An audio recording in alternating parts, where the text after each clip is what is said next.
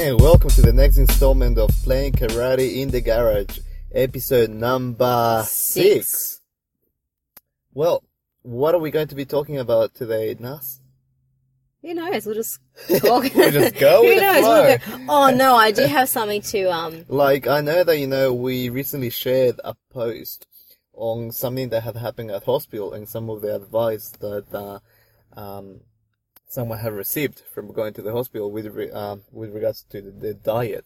Yes, Can you exactly expand it. a little bit on that? All right, so it was about my dad, and he's got diabetes and cardiovascular di- disease, so quite a few issues, and everything is kind of linked.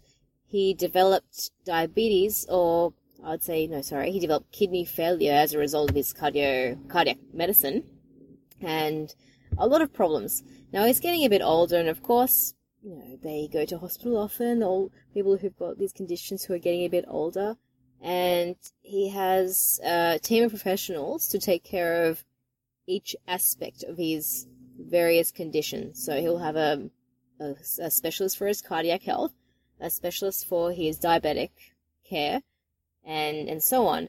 Now they don't always see eye to eye.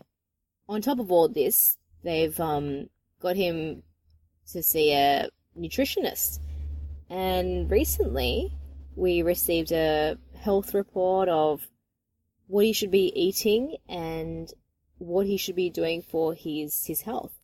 So part of his outlook is to have a potassium low diet. He's on dialysis and so they don't want they don't want high potassium. It can cause leg cramps and not so good for people with kidney failure and all that. I was having a look over the recommendations. So low potassium diet, let's keep that in mind you're preparing a fact sheet for individuals who are not in the best of health.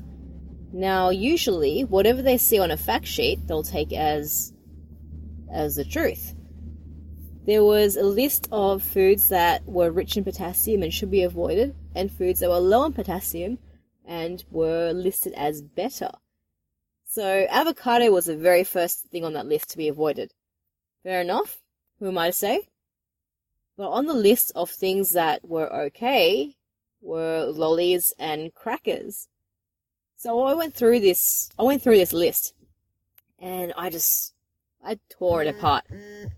Basically, you know, taking out all the, crossing things out and changing it up just for my parents. They're not, you know, their English isn't their first language. And for them, whatever a healthcare professional says is okay, they'll take as true. So here, Dad has been sneaking my lollies, thinking that it's healthy because it's on his list. So I thought, well, you know, stupid idiot who's got no clue is giving people information that can potentially kill them. On top of that, they asked my mum, this nutritionist, she asked my mum, oh, so what does he normally eat? And mum gave him the list and she mentioned the gluten-free cereal that she's decided to buy. I'm not an advocate for products that are listed as gluten free. However, it's just interesting that she chose to mention this. Anyway, the the nutritionist turns around and says to my mum, "Why is he on a gluten free diet? He shouldn't be on a gluten free diet. He needs the energy." And my mum told me this, and she was a bit upset because she felt as though she was doing the wrong thing. And if he, you know, got sick, then it would be her fault and um, she was explaining this to me and saying, "Oh, he needs to have his bread and he needs to have his crappy gluten-filled poisonous products." To which I set a challenge for that nutritionist: "Please contact me, and let's settle this in the cage." Oh, okay. challenge is out, you stupid, narrow-minded, uneducated bitch. so what do you think the reasoning behind it was? All right, For, so for them to recommend that? Do you think that Yeah. there could be like, you know, like a short-term benefit? this has pissed me off immensely because what happens? These people, they have done no independent research of their own. I was listening to really interesting talk by this doctor. I cannot remember the, the name. He was talking about an article on, um, uh, I think it's called translational medicine. The whole idea is they'll do a finding uh, or a number of findings on a particular topic, and they were discussing how long it takes for that to reach the practicing medical professional. So let's say we've done, or there, there have been several studies in a field of medicine, and it's all been well documented. It will take a certain amount of time for it to reach the local GP.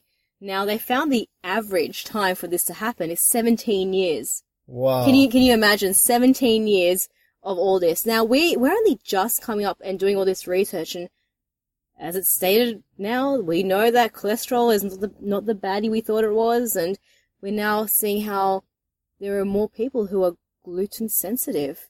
Not just that, but a lot of us are now waking up to the fact that gluten is not helping us. So the reason I'm so passionate about this is that my dad is not healthy. And my parents are going to take what these medical professionals say as true.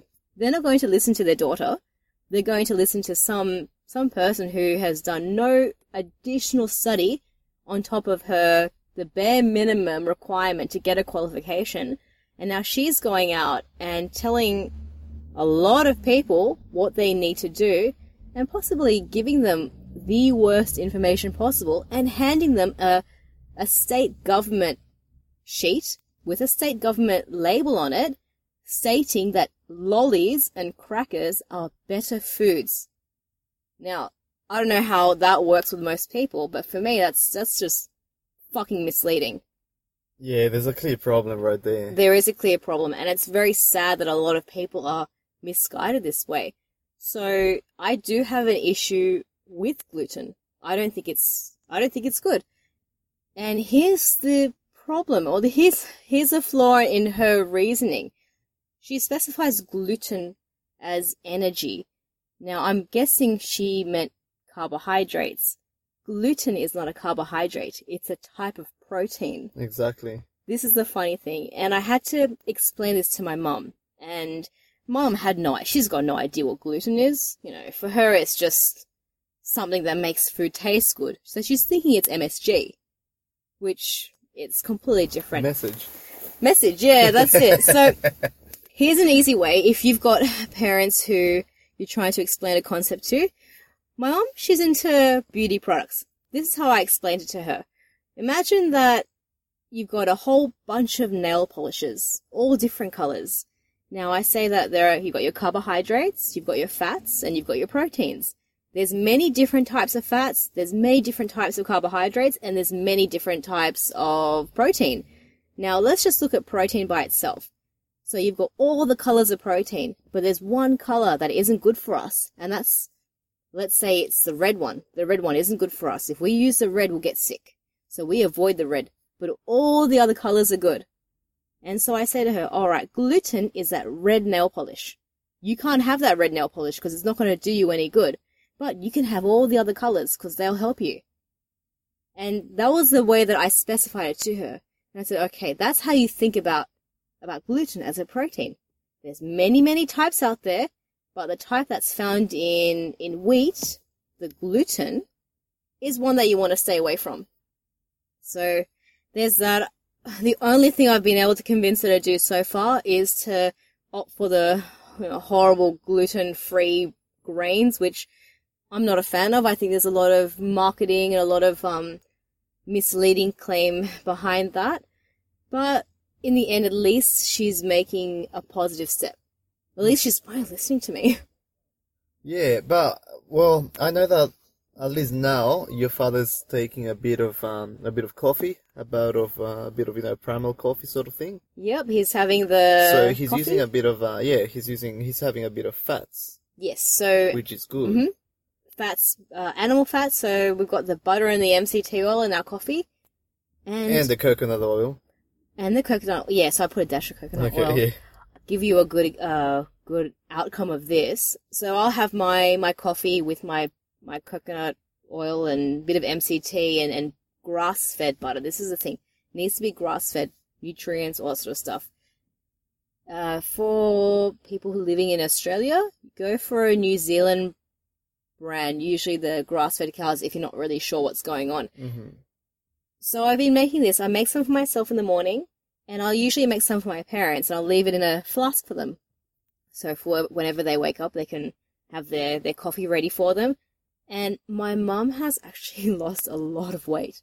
A lot of weight. Now that's very, very good and interesting, you know, the fact that, you know, she's losing weight because I think that during the 1950s, uh, they would always relate your margarine, your butter, all those fats into blocking up your, your arteries and into giving you, you know, heart problems and stuff like that.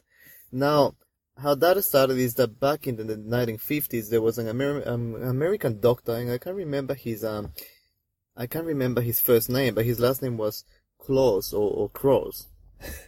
One of those two with a K. Something. Like I remember reading this paper, you know, quite a quite a quite a while now. And the thing is that he started doing some research, but he only picked five countries to to compare them to each other. Even though that he had 22, he had data for 22 countries, but he decided to, to go with five. And then he saw that the people that were getting heart disease and everything, they had a high fat diet.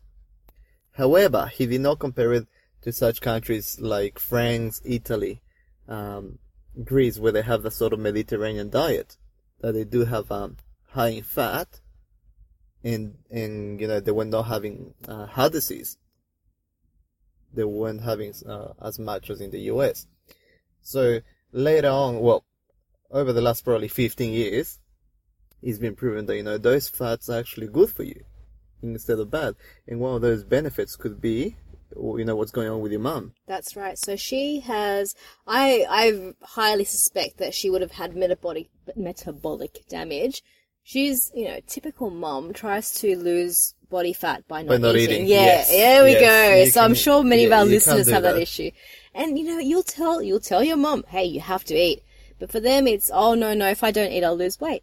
So she would skip meals, and she would do this on a very regular basis. So she should always have this amount of body fat she she simply couldn't shift and she would exercise here and there and every day she does a little bit of something recently she hasn't been able to exercise as much she's still still regular regularly exercise not as much as she used to she used to be really into the aerobics and all these uh, crazy things but she has she is the how do i say body fat wise she's the thinnest that she's that i've ever seen her In your life. in my life that I've ever seen. And how her. many years is that? Oh, enough. good Good, eight, good eighteen years.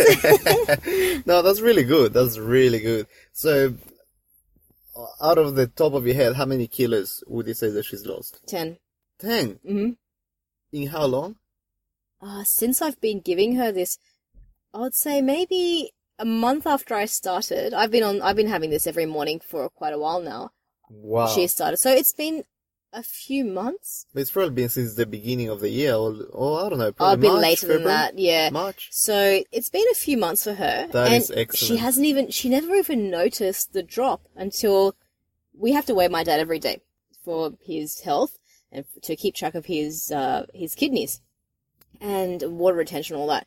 So she decided one day just to hop on the scales after him and she sort of looked down in disbelief going, what the hell is going on here? It's interesting. So there's this interesting thing going on when it comes to fats. She's not only would she not eat, but she'd always go for the low fat, skim milk, all that sort of stuff. Exactly. And now here she is having coffee with With butter. butter. Everything's raw. You know, of course the coffee will melt the butter and, and the coconut oil, but everything's still raw. And you see how there's a nice little play of these good fats helping you. So it's, she's the, the classic case. And I think when it comes to those of us who do train a lot and we don't see the same change, my reasoning behind this would be the fact that when we put our bodies through so much stress, through so much oxidative stress through exercise, we're not necessarily going to get the same benefits. So if I, let's say if I um halved my training, I'd probably lose a lot of weight. And it's interesting to see how in her case, she had to reduce the amount of training because of my dad constantly being in hospital. And yet she was still able to lose body fat. So there you go. Overtraining can be a factor that will work negatively. Now, a quick recipe for, for, you know, a bit of primal coffee. How I like to call it. That's Like- our name now. Primal. Primal coffee. L- like uh, I like to use um, single origin coffee beans. Yep. And I like to you know grind it myself. Um, and then I like to use some uh, grass fed butter, which you mentioned before. If you get it from New from New Zealand, uh, a brand that's from New Zealand or one from Tasmania, I've heard that they are also grass fed. You want to stay away from one that is grain fed. Yes. You So look for grass fed. when you go to those restaurants and they're advertising grain-fed Grain-fed. steak, which we've had a few issues with, they'll advertise it as if it's some sort of amazing thing that they're doing. I don't know where in the course of history cows were able to eat grains, were able to process and, and mill their own grains, or whatever it is, however you produce. I'm, I'm not a farmer, I don't know how you produce it, but produce their own grains. cows eat grass. Yes, grass, you know, exactly, grass contains nutrients. But I think that that's happening everywhere, even you know in chicken farms, in duck farms, they're Yes. feeding them grains, grains, and grains, they're advertising it like it's good for us, Yeah, or it's premium. and, and it isn't. No, it's it's shit. You're not going to get any nutritional value, and there's probably a lot going on when once again it comes to the gluten that Mhm. we still haven't studied. I would love to find studies on this. I'm going to start really hammering hammering PubMed and all the all the resources that I know, um, just to find studies on how the grains actually affect these animals because we're putting that into our bodies. Mhm. Now, I don't want to eat an animal that's sick. Wouldn't you think that I'd get sick too? Yeah, definitely. And that explains the the yolks of the um what was the, the omega something omega three enriched eggs. The yolks are actually they look a little bit sickly looking. It gives you an indication that hey, I'd probably- Because they should be very, very yellow. that's right. I remember what they do. They feed the chickens uh, flax seeds, Okay, yeah. And chickens are not meant to eat that. Chickens are meant to eat worms and things they find. Yeah, whatever it is mm, Yeah. they find. Weeds, yeah. Yeah, and that's what gives the yolk that beautiful color, that beautiful nutritional value. You wouldn't want to eat something that's fortified with something else that's not natural. It's it's sad to see that, and yeah, it's interesting, but unfortunately, this is what we're being fed by by the companies who wish to sell us their products. Yeah. And we were talking about health, weren't we? Misleading information. Yeah, yeah, We went yeah. off on a tangent. Yeah, yeah, and then I was just giving my coffee recipe. That's right. So the coffee, you would just boil it up on a little, um, on a little silver top, a stove top, one of a those little stove top, yeah. What they called? A cafe? Not a cafe I press. remember what they call, but you know, they're silver, they're really, they're really nice. You can just put your coffee in there, your coffee grains, Yep. bit of water on the bottom, put them on the stove, and it'll give you nice, warm, and fresh coffee. Now, when I have the coffee, I will get my blender out. This is where it gets a little bit tricky. And in my blender, I would mix a little piece of butter. I will mix my coconut oil, about a tablespoon. I will put a bit of um, MTC oil or brain octane oil, which I'm using right now. Which they are both derived from uh, coconut oil, but a lot stronger. And then I will mix that in the blender, put my coffee, and just blend it away.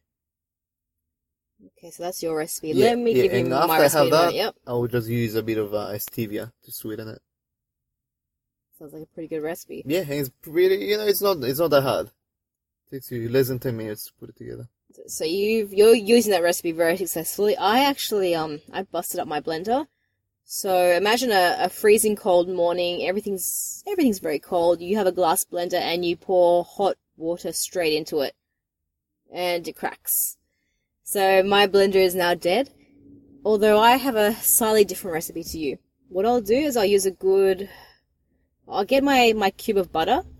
I'll cut it into quarters and then and half that. So that's about probably two tablespoons of butter that I'll have in mine.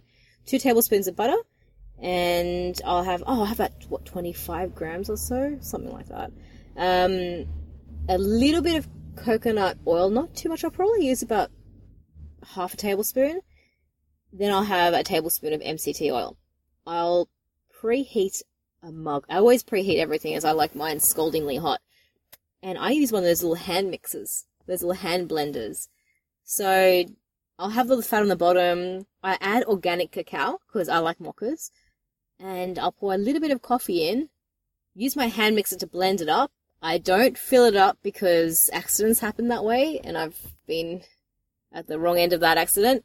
Um, so I fill it up maybe a quarter and add all the fats, let the fats melt in there, blend the whole lot up till it's nice, beautiful, and frothy. Add whatever you know, stevia if you if you wish. Uh, if you don't like any sweetness, leave it as it is, and then top it up with the rest of the coffee, and away you go. So that's my Mm. recipe. Seems to work. Hmm, I like it. It's it works, easy to do. The what takes the longest is the actual brewing of the coffee, but you can be doing something else in the meantime. yeah, yeah, definitely. Give yourself a little bit of time in the morning if you're gonna get up and try and do it. Yes. Now, the benefit of this method of having coffee, you have the good fats in there, so you won't necessarily get that caffeine high and that quick drop afterwards. The fats will draw out the effect of the caffeine, and they'll extend they'll extend the rise, and they'll extend that sort of that high. Oh, not really a high. You won't you won't get as much of a high. You'll just feel normal. You won't have a crash. I would say avoid sugar in your coffee because you don't want that crash and you don't want to get stevia's a good addicted. option. Yeah, stevia is good. It has that sweetness. I like stevia. And you know, you don't want to be addicted to the sugar. Yeah. So there you go. So that's how we make our coffee and I find that I need it every day. Um although I have tried making this what are we calling it? A primal now? Primal? Yeah, yeah. That's our yeah. name for it. Yeah. All right, we, I will make a primal hot chocolate where I use organic cacao. I won't use any coffee, and I'll use the same thing. If I feel like as though I need that that bit of fat just to get me through, or I just need something warm and nice, and that works pretty well. And that's what I've been doing. I've been using my coconut oil with everything. Oh yeah, For everything that I'm frying, anything that I'm cooking, it'll be coconut, coconut oil. Using your skin. Yes, I've been even using it uh, on my tattoos because you know they do keep your your skin, especially if you have tattoos, they keep them nice and shiny, Nice and conditioned. shiny. yeah, because a lot of times I don't know about you, but if you have um tattoos that have color, you want to keep the color for as long as you can before you start retouching it. So if you just apply a little bit of you know coconut oil here and there, it does help. It's nice. I've used it. I've started to uh, replace my skin creams with. There's a lot of. This is the issue here with all the products that we use: the shampoos and skin creams and deodorants. There's so many toxins and so many things that we don't know about. And speaking to my naturopath and traditional Chinese medicine practitioner, all these toxins can cause a lot of problems when it comes to to women, men as well, and this whole idea of xenoestrogens. So synthetic products that will act in the way of estrogen, but they're not produced by our bodies. Estrogen, of course, we need estrogen. It serves a function. However, too much of a of a good thing doesn't always work, and this is why for women you'll retain a lot of body fat or body mass, particularly around your thighs. On the lower body. That's yeah. right, the lower The body. opposite for men. That's exactly it. Men will just, you know, grow boobs. Or be a bit soft, I should say. soft around the pectoral area. And thinking about this, I started to wonder, now what else is in my skin cream that makes it, well, all, I look, I turned it around basically and I had a look at the ingredients list. And looking at this stuff, holy shit, I have no idea what else these products do. These, these chemicals do a bit like the, the paint stripper that you find in cigarettes and the tar and all these these additional chemicals that people It's don't think fillers. of. Yeah, they're fillers. So it could be silicate, for instance, which is in shampoos. Now it's just gonna. I've- I've heard that it just builds up on your hair and it ends up damaging it. But because it makes our hair all nice and silky, girls will go crazy over their favorite silicone enhanced conditioner. Yeah, that's why I always recommend wash your hair every second day with shampoo. Other than that, just rinse it. That's it. Now, not just that, the products that we use have an issue. So the skin creams, for instance, there's a change that I can easily make. Because when it comes to the hair care, alright, well, I don't really want to, yeah, it's a bit of a stretch, but at least with that, coconut oil, you can use, there are a lot of cocoa, cocoa butter is fantastic. It's, Mhm. it's pricey, but it's great. So many oils that you can use. at least if you don't completely replace your skin cream, you can partially replace it. You can use less of your skin cream and you can use the coconut oil and other products. For those of you who train, especially on the mats, you, you grapple, coconut oil is fantastic for skin irritations. Antibacterial properties will really, really help. Yes, and especially if you're rolling around this, um, the risk of getting such stuff such as a ringworm Mm, staph. stuff that are very, very contagious and very sort of dangerous. So Yes. wanna So anything you can them. do to protect yourself. No, I've seen in a lot of shelves around supermarkets in Sydney that coconut oil is becoming more more common. Yeah. Before you couldn't find it, but now you find coconut water, coconut oil, a spray coconut oil that you can put um, on your on your fry pan, which is really good. Now, price wise, I have seen that in your big supermarket chains, they are a couple of, more dollars Hmm. of what they should normally be. I have found if you want to get good quality coconut oil at a reasonable price, there's this nice place in Bondi, in Bondi Junction. There's this supermarket, and uh, their prices are very fair. Oh, we're advertising for these guys now. I haven't said a name. I haven't said a name or anything. I've only said the place that are big, you know. Hey, you know what? If it's a good place, it's a good place. We like yeah, like you know, I just want to you know help our listeners if they are interested in getting some some products. I want them to go and get good value for their money. Yeah, so if you're interested, get in touch with us and we'll we'll let you know.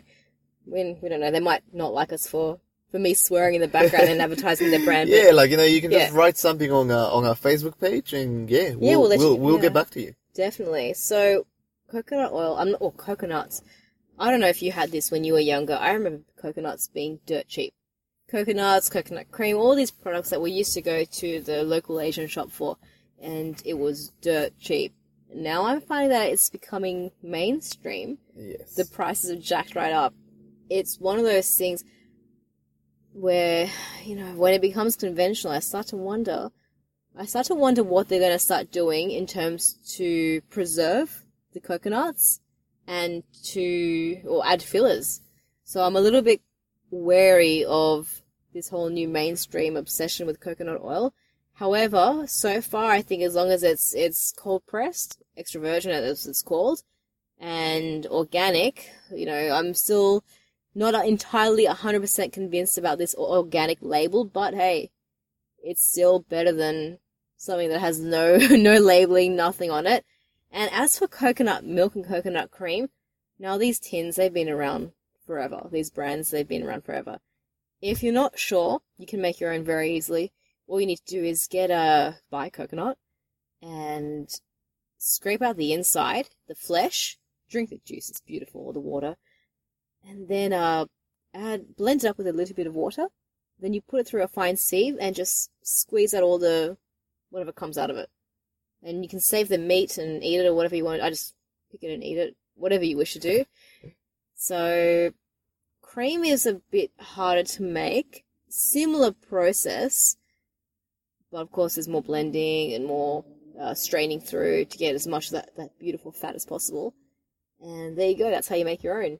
Now, if you're going to make coconut or milk or cream, make sure the water that you add to it is what do you call it? Filtered water. You don't want to be using the, the crap that comes out of your, your taps.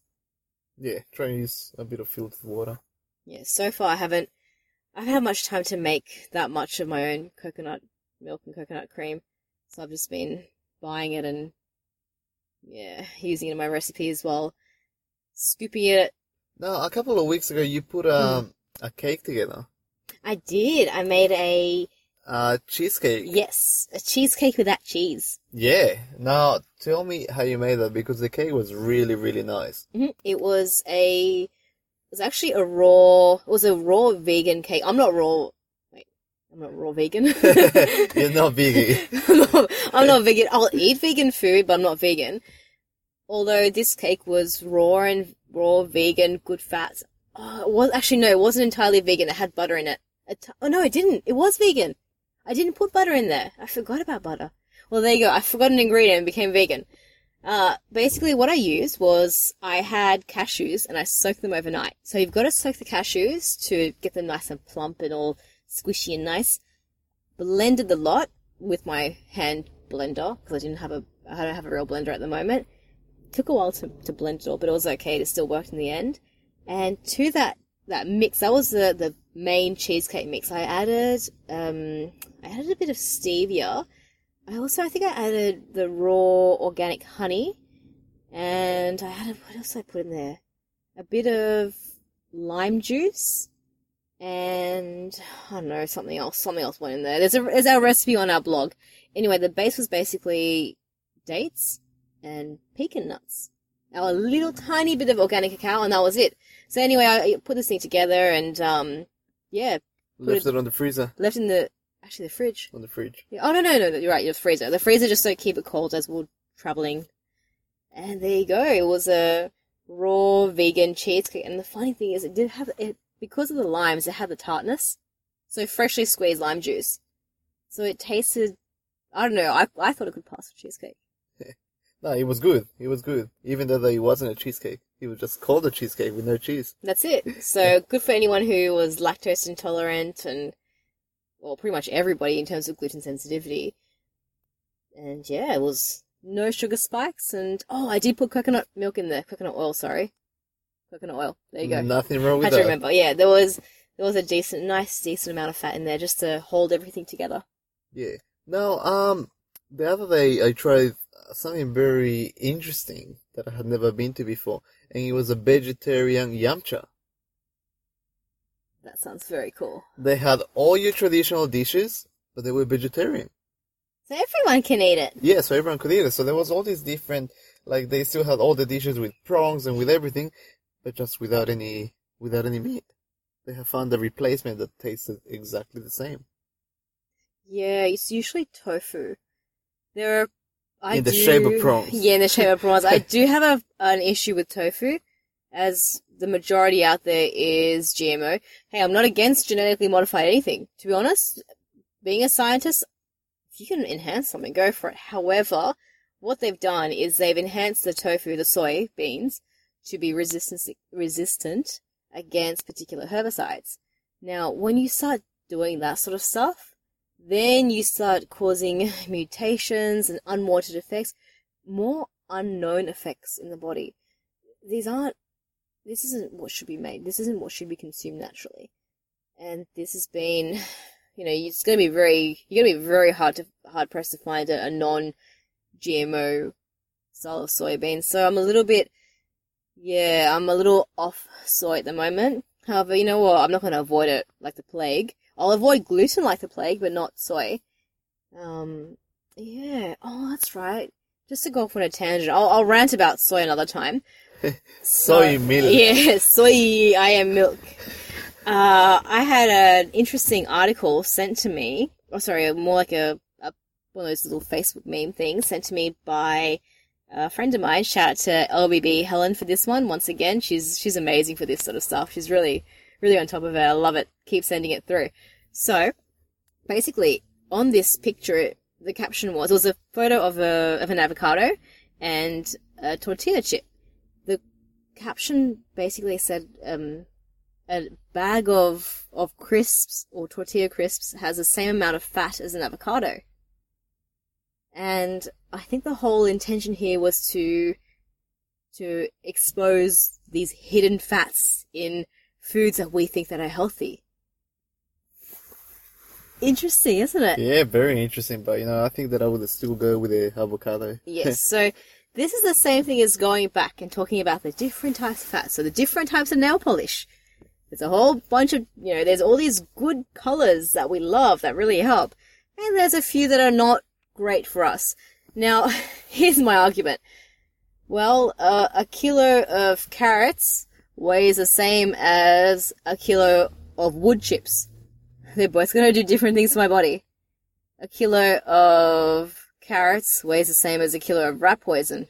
Hey, they're both good in their own respect. You want to kill some rats, you use rat poison. Carrots are useless for that. And you want to be healthy, well, you go for the, well, you know, you would go for the carrots rather than the rat poison because the rat po- the carrots won't kill you. Same thing here.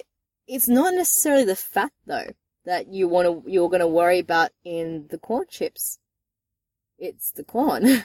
Yes. And not just that, but it's also the sugar. And there's a hell of a lot of sugar that most people don't know about And all the other chemicals that have been added there. That's it. I, just- I don't understand why why corn chips and potato chips and these savory products need to have sugar. sugar. Yeah. Yeah. So what they want to do is they want to add more salt. If you've tried this, if you for our listeners who cook, and I've done this before, if I've oversalted a dish in the past, I would add a little bit of sugar to it, and it will just take away that excessive saltiness. That's what they do. They add the, the sugar, and also, it's a very smart way of marketing. Sugar makes us addicted. And that addiction is going to keep us, us having more. It's like that, that famous um, catchphrase, once you pop, you can't stop. Well, damn, food should fill us up.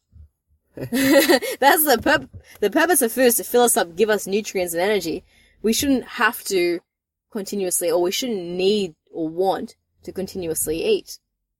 And if you're, But somehow they need to hook you in. that's And I think that's what happened with the with the Coke company selling Coca Cola back in the seventies or eighties, when they had been adding a little touch of cocaine to get you hooked and to get you addicted. Yeah. But then they had to stop doing that. But in order to still get you to drink more, they had to add more sugar. And the sugar's doing the exact same thing. Yes, What's the difference? Why, you know, why ban the cocaine? Ban the freaking sugar. Um, there you go. So that was, I was supposed to discuss more on this fat issue, wasn't I? So I don't want to complicate too much with all this, this hard science. The idea there is you have the, the avocado and going back to diabetic people, avocados have too much potassium, blah, blah, blah. But you know what? I'd rather my dad have an avocado than a bag of lollies the avocado is going to provide your body with good fats. The fats do have a function. And when it comes to this hidden cholesterol that everyone's worried about in, in so-called fatty foods, now, the majority of cholesterol is not, doesn't come to us from food. The majority of cholesterol is produced by your liver. And cholesterol in itself has a life essential role. If we had no cholesterol, we'd die. It's not only uh, it's a, allows a transport of nutrients into our cells, it makes up cell membranes. It does a lot. And here everyone's worried about you know these these bad cholesterol and good cholesterol. There's no such thing as bad and good. You know they all have a function. Yeah, there's there might be some types of low density lipoprotein. Listen to that term, lipoprotein. All of a sudden doesn't seem as bad anymore, does it? No, not at all. um, that don't really serve us very well. But there, look, there are other types of LDL that, hey, you know what? we we need we need cholesterol to to function, and all these fats that we find in our foods are natural. I say natural, but unrefined, I should say. So things like avocado, the fats that we find in avocado, they're going to help us. In saying all this, don't go and have a whole bag of avocado because we're not if we're not meant to have it you know then why do it why go to that excess it's a bit like well we've heard of people dying from excessive water consumption yeah, it can happen. hey you know anything in uh, anything that you take that you have too much of, it's not gonna be good for you. yeah so if you are if you do have a condition you can't just fix it in a day these hormone imbalances, these, uh, they call it dyslipidemia, where you have cholesterol levels that are not considered normal, um, within a healthy range, and please find a doctor who actually knows their stuff, not someone who's going to tell you lower is better. Um, it's not always the case.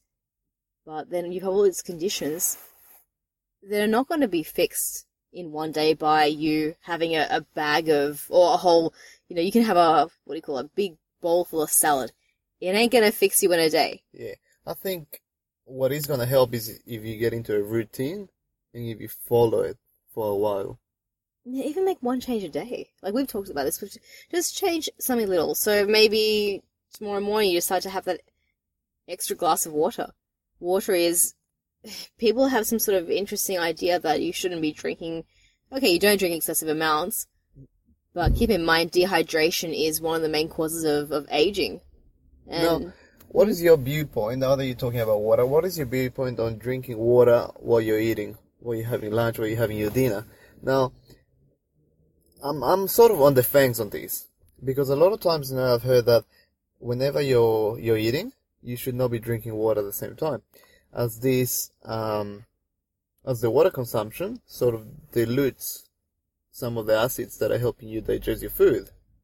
So your body starts working extra hard to to to help it digest.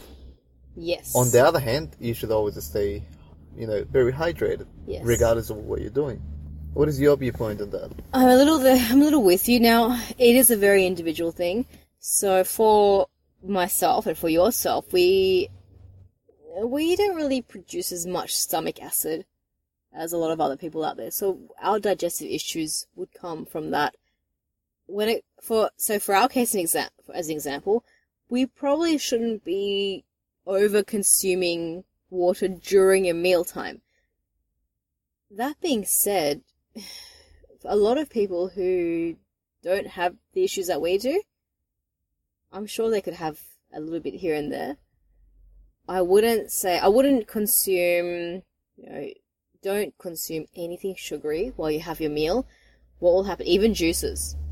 And I know we're we're guilty of doing this occasionally, but not that often.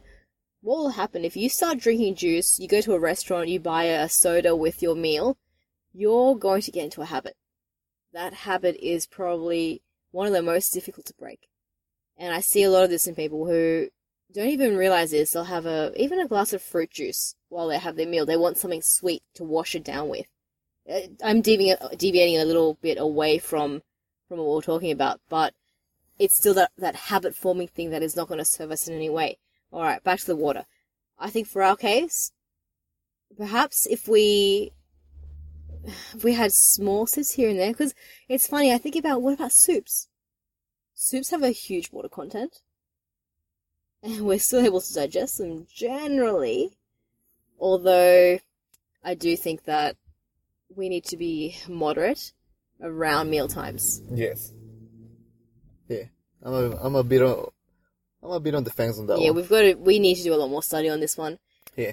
However, I do believe that the first thing that you should have upon waking up is have a glass of water. Oh, for sure, for sure. And You've woken up, you're first thing that I always dehydrated. Yeah. Yeah. Definitely. And water, not soda, not juice, water. Water. Yeah. And if you can get your hands on some coconut water, even better. Oh, but once again, you know, everything in moderation. Yeah, yeah, exactly. You don't you don't know when I overdo it. However, after exercising, it's Oh, always yeah. a good idea to go for it, as coconut water has a lot of uh, electro- electrolytes Yes. that a lot of time they market those um those drinks like Powerade, Gatorade as being an Or the age drinks. electrolyte um a sports drink, Yes. which it does help you out to get all of those electrolytes that you lose when you're sweating. It does it does help you out with that.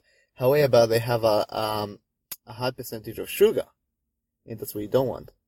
Whereas coconut water does not have the sugar. That's right. Also, I did mention this in my my workout class today that first thing in the morning your body is not that insulin resistant.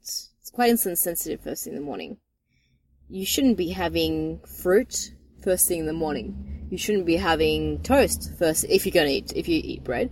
You shouldn't have that first thing in the morning.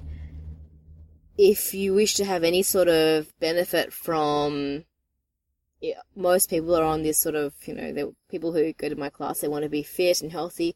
The majority do want to lose a bit of weight. Having fruit before your workout is the worst thing that you can do. And I mentioned this to them today, and, you know, the reply was, well, what am I supposed to have for breakfast? and this is the thing. We've been so conditioned to needing sweet foods first thing in the morning. It's something that's come to us from childhood. And it's interesting to note that we'll go overseas or we'll go anywhere else in the world. Let's say we go to Southeast Asia. Now, in Southeast Asia, it will be rice and some sort of curry type of dish for breakfast. And a lot of us will go, oh, or even um like a laksa, people will have that for breakfast. And you go, how the, if you live in Western country, how the hell can you eat that? But for them, they've had that. They've been conditioned as a child to grow used to that. In the Western world, we're conditioned to have cereal and fruit and milk, all these things that will spike our blood sugar. give us a ridiculous crash afterwards and have us with brain fog for the rest of the day.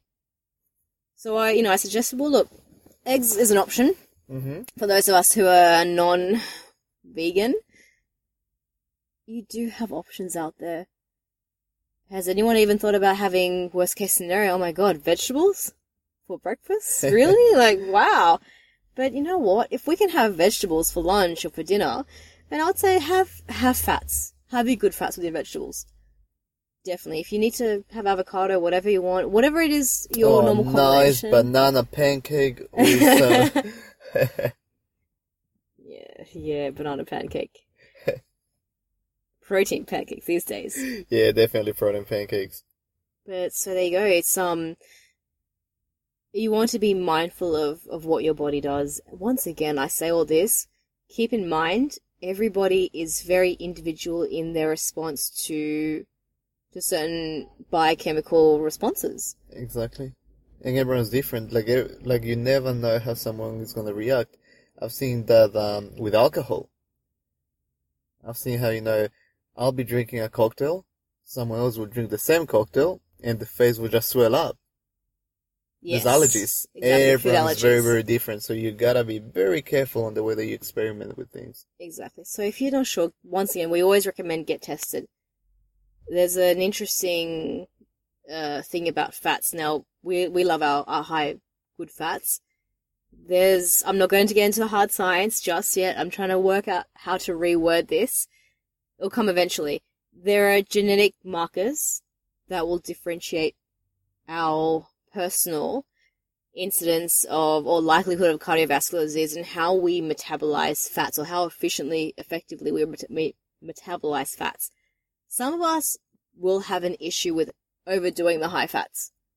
You can still, there is, we won't necessarily have a problem, but if we overdo it, we'll have issues. However, there are another huge part of the po- population who have a different type of gene or genetic marker where they will, what we will consider overdue, the high fats and they will respond brilliantly. So, once again, I'm going to find a, a way to put this in, in simple terms, but look, you're not sure? Get tested, find out what's going on with your own body individually, and then you can work out an action plan. But no matter what, in the end, none of us are meant to be eating gluten. That's that's one thing that I can say from all my research. Pretty pretty sure. Yeah, this is this is a what's that word when you've killed something too much?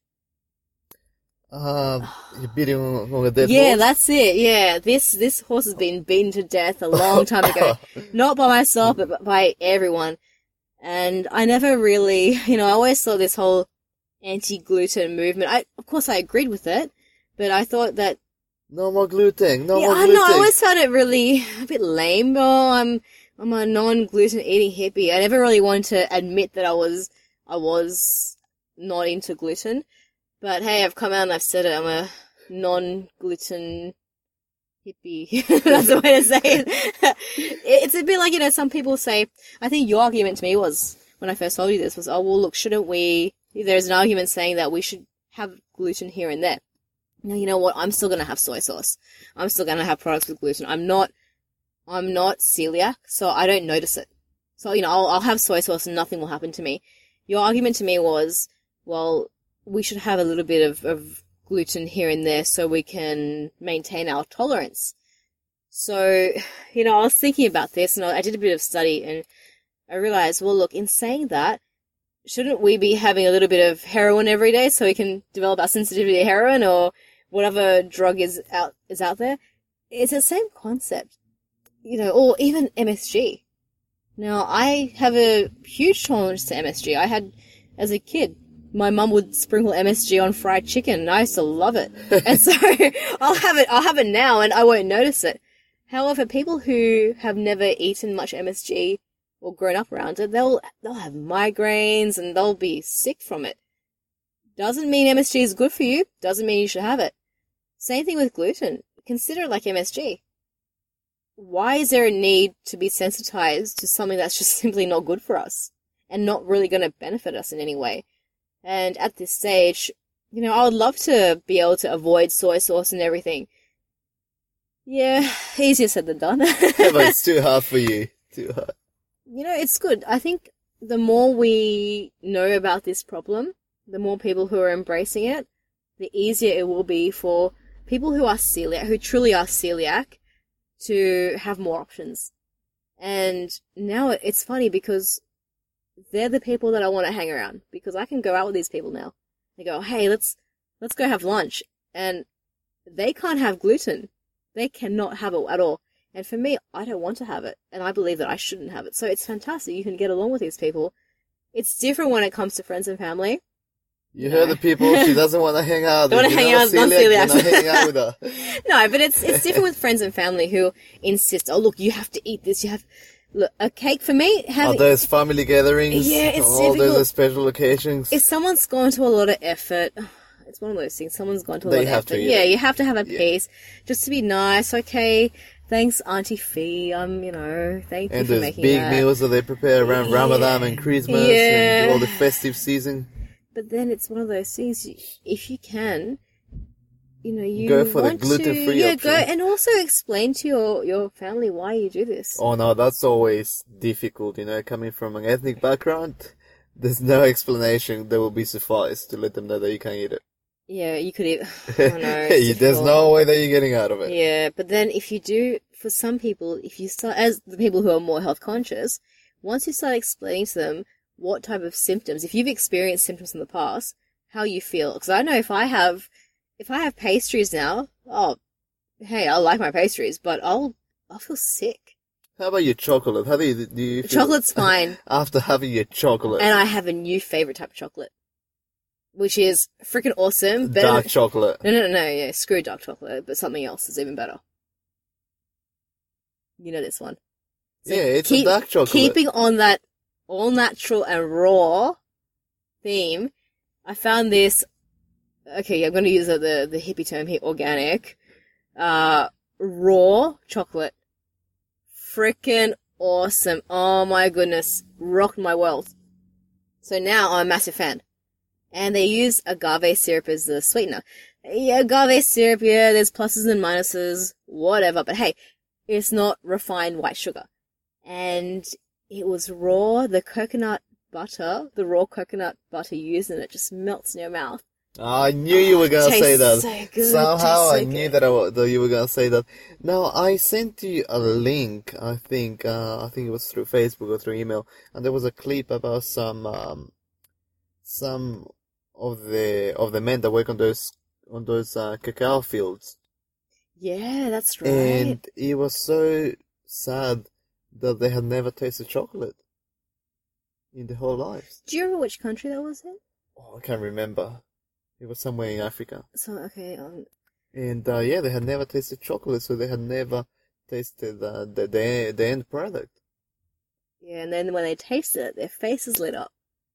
It was actually a very, it was sad at the same time. It was nice to see how they reacted to it. Yeah, Chocolate is not your enemy. It is freaking awesome. You just got to find the raw organic stuff, and it tastes. and it's just uh, that that that, that exploitation of people. Yeah, it was. That's very sad. How you'll have a lot of these third world countries, and they will work to the bone. yeah, to- definitely. Like yeah. I was watching the other day a documentary. I think it was from the from. Can't remember what year it was on, but it was very. It was recent. It was about the jockeys for camel racing in the UAE, in the United Arab Emirates. Apparently, they are kids that from Bangladesh, Pakistan. That you know the families sell them, or kids that would end up there with a drug. Tra- uh, sorry, with a people trafficking, and they become the jockeys for the camel racing. Now, to become a jockey, you have to be a kid, so you have to be small, small boy, and you have to be no more than 40 kilos. So they have kids that are there riding camels that are around, you know, from three years and up. They're probably malnourished and Yeah, definitely. Yeah. And they're not allowed to put, uh, to put on weight. They only feed them biscuits and water. That's pretty horrible. And you think about this, you think about how privileged we are living in the Western world. And if you have access to this podcast, you're already in the privileged few. Exactly right. And the thing is, I see you have freedom to to talk about wherever the hell you want to talk about. you know? Exactly. and that's why that we love it so much. Uh, there was another case that I was uh, that I was watching yesterday morning on the news before I went to work, And it was about the soror, uh, soror, the Sorority. no, no, no, No? Um. Okay, so you know, if you want to have a baby, but you cannot have a baby with Surrogacy. There we go. And it's illegal to do it here. It's illegal Oh, it's it? very, very expensive. So people have decided to go overseas. One of those places, you guessed it, Thailand. Really? I Yeah, in. Thailand. So anyway, this is what's happened over there. There's been a couple that's going over there to have twins. So the host, in this case the, the Thai lady, she was having the baby for them, and one of the one of the twins ended up having Down syndrome. So what the what the Australian couple did, they grabbed the good baby, and they came back home, and they left the baby that had Down syndrome over there with the the host. with the host. And they just abandoned it over there. So now they have started uh, a fund over here to help out, you know, care for the little baby over there. It's interesting the things that we do that we take advantage of, and it's funny to bring. I know we we But- do bring this up a lot. Exactly, but I think you know, that clearly shows that, you know, these people, they were not ready to be parents to begin with. Because I think that is very wrong. You cannot go there and just bring one baby and leave the other one there. Like, that's, that's just so, Yeah, you don't get that choice in life, that is and just so just wrong. because you can pay for that choice doesn't mean that it's right. Exactly. Exactly right. Yeah. Now, how do we go off on this tangent? I don't know. But on another note, I know that um, that you watched uh, Hercules the other night. Hercules, Hercules. Tell me about that. I didn't know that Hercules was uh, looked Polynesian. it was, yeah, it was alright. did The Rock, you know, did he play the part well? Well, let's just say if I trained him, he would be better. Yeah, okay. if I trained him, Because I, I know that he was in our shows recently. I know that he was training up in Queensland. he was here. And he visited uh, the gym where a friend of mine trains, oh really? Dylan Andrews. okay. Yeah, he was over there. Oh, we're And- name dropping now too. yeah, yeah, I know that he was in our shows because apparently this was one of his biggest roles, so he was training really hard for it and everything. So, how was the movie? It's okay. Oh, it was okay, so he didn't nothing over the top. Uh, But it had The Rock in it. He's like my favorite actor, so Actor? yeah. Are we talking about acting here? I didn't even know that he could act. He can act. He's good. I like The Rock. I've always been a fan. Yeah, I don't. I don't like the what are the drama? Is it yeah dra- drama genre? A bit boring. Yeah, the the one that I'm really looking forward to that's coming up pretty soon is uh, the Expendables number three. That should be good. Yeah, I wish, um, all your classics. With all your classic action heroes, with all the ones that I that I grew up with, you know, Stallone, Schwarzenegger. Uh, there's on the last one there was uh Jean Claude Van Damme. Uh, they're, they're all there, which is excellent. All our heroes. yeah, all the old school heroes. Like you know, I grew up having posters of uh, Arnold Schwarzenegger and Jean Claude Van Damme on my walls as a kid. as a Before the time of skinny jeans. let's just let's just make this very clear. Yes. Boys and men who choose to wear skinny jeans, please don't. Not only are you cut, cutting off the circulation to your junk, you don't look nice in them. But here you go. There's one thing, one reason that you shouldn't wear skinny jeans. Not only do I don't like them, but they actually it's not good for for fertility. Your your junk needs to hang where it hangs. Your there is a muscle in your body that will control where it hangs, and on a hot day it's gonna hang down a bit lower. On a cold day it's gonna you know bring everything back up again. If you wear tight constrictive clothing, your body can't do that. Skinny jeans are bad for you. There you go. There's there's my there's my scientific reasoning beside, behind why skinny jeans should be banned. And I think for women as well, they're not too good. I only say that because I can't get my calves through the leg. well, with me, I have the opposite problem. They get through my calves, but once they reach my thighs, that's that's as high as they'll go. so that, that's how you know if a guy trains. If he can't fit his leg into skinny jeans, he trains. Respect. but there you go. So it's um, you do want to you do want to maintain your health, and there's been a lot of emphasis on women's health and what women should do and wear and how high heels are bad, all this sort of stuff. But there's not any, there's not much information for guys. Yes, yes, exactly. There isn't a lot, and I think that uh, there's something about you know being a male and being proud and everything else.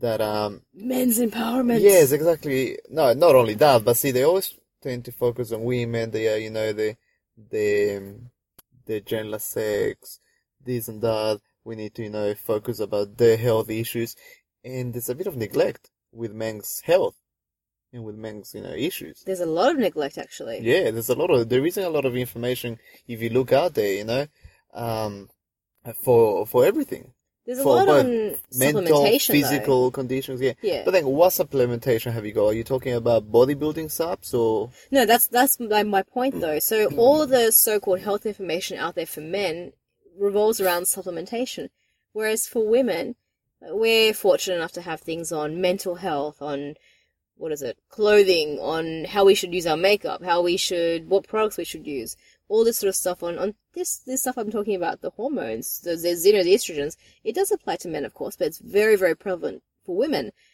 unfortunately we don't have the same or we don't have as much for men because people tend to think oh you know women need all this this word that i absolutely hate empowerment and blah blah blah all this sort of emphasis you're not necessarily what you're doing you're not actually making anyone supposedly empowered yes you're providing information that's fantastic but now you're neglecting the, the other half of the population that needs to be there there is let's say in a relationship where you have a male and a female or maybe you have a male and a male. Either way, whatever relationship or a female and a female, whatever relationship you choose to have. We're happy with it. What? Well, no. we do not discriminate. We're happy Yeah, with but the it. point- the point you I'm trying choose to- to, yeah. you choose to love, you love it. That's it. Everyone's yeah. That's it. The point I'm trying to make is, let's say, you know, in let's see, in 66 percent or 66.6 recurring percent of relationships, this is if everything was equal in this world, which one day it hopefully will be. There will be a male present, and do you get do you get this? Do you get the 66 percent? All right, cool. You're with me. So in two thirds of relationships out there, there'll be a male present if everything was fair and whatever. Um, either way, in the majority, let's say the majority, there is one, at least one male present in a relationship. So let's say if there is, you have a child, or either you choose to have kids or not, or there is a life decision to make, whatever big decision you choose to make, there will be a guy there involved, either to support or to help out, to facilitate, whatever it is if you go into, if you choose to be in a male and female relationship and you choose to and you have the ability to and you choose to create a child, well, something's got to come from him, right? You would hope to think that something would come from him, and for that reasoning, we need to look at men's health just as with as much significance as we look at women's health. And a lot of the, let's say, a lot of the genetic markers for the child will come from the male. Now, if he is predisposed to a lot of issues, if he takes care of that, you're guarding the offspring from all these potential harmful conditions. So yeah, there's there's a need to really go into men's health and have a look at what's going on. And I think this is why we're doing what we're doing. We're sort of helping out, trying to help out everybody here. Yeah, because yeah, like you said, there's always gonna be the need of a male, unless somehow you know we just um evolutionize. Medical science takes over. unless we you know we just evolved to a stage where we didn't need each other anymore. If we're like Male- hyenas. Yeah, male didn't need a female anymore. Or, or yeah, but you get my drift. If we're hyenas, we had a matriarchal society and you heard about hyenas, right? Yeah, Yeah. I, I like them on The Lion King. Yeah, so the musical. it's a They matriarchal were- society, and some there's the all the women have um willies, and they can choose to be if there's no males present, the female will turn into a male, and you know I know that there's some sort on. of yeah, there's some type of fish that can also do that. is there? Yeah. Uh, I, I forgot what what sort of, uh, of of fish, but I'm pretty sure there's a fish that can do that too. Oh, very cool. Sort of multitasking. Yeah. Hey, I think we're running on time, eh? We don't want to keep everyone listening to our driving to work, whatever you guys No, are doing. do you think that you know we would ever reach you know that sort of a stage where we would evolve so much that we wouldn't need to reproduce the way that we do? I don't know. How about we save it for the next podcast?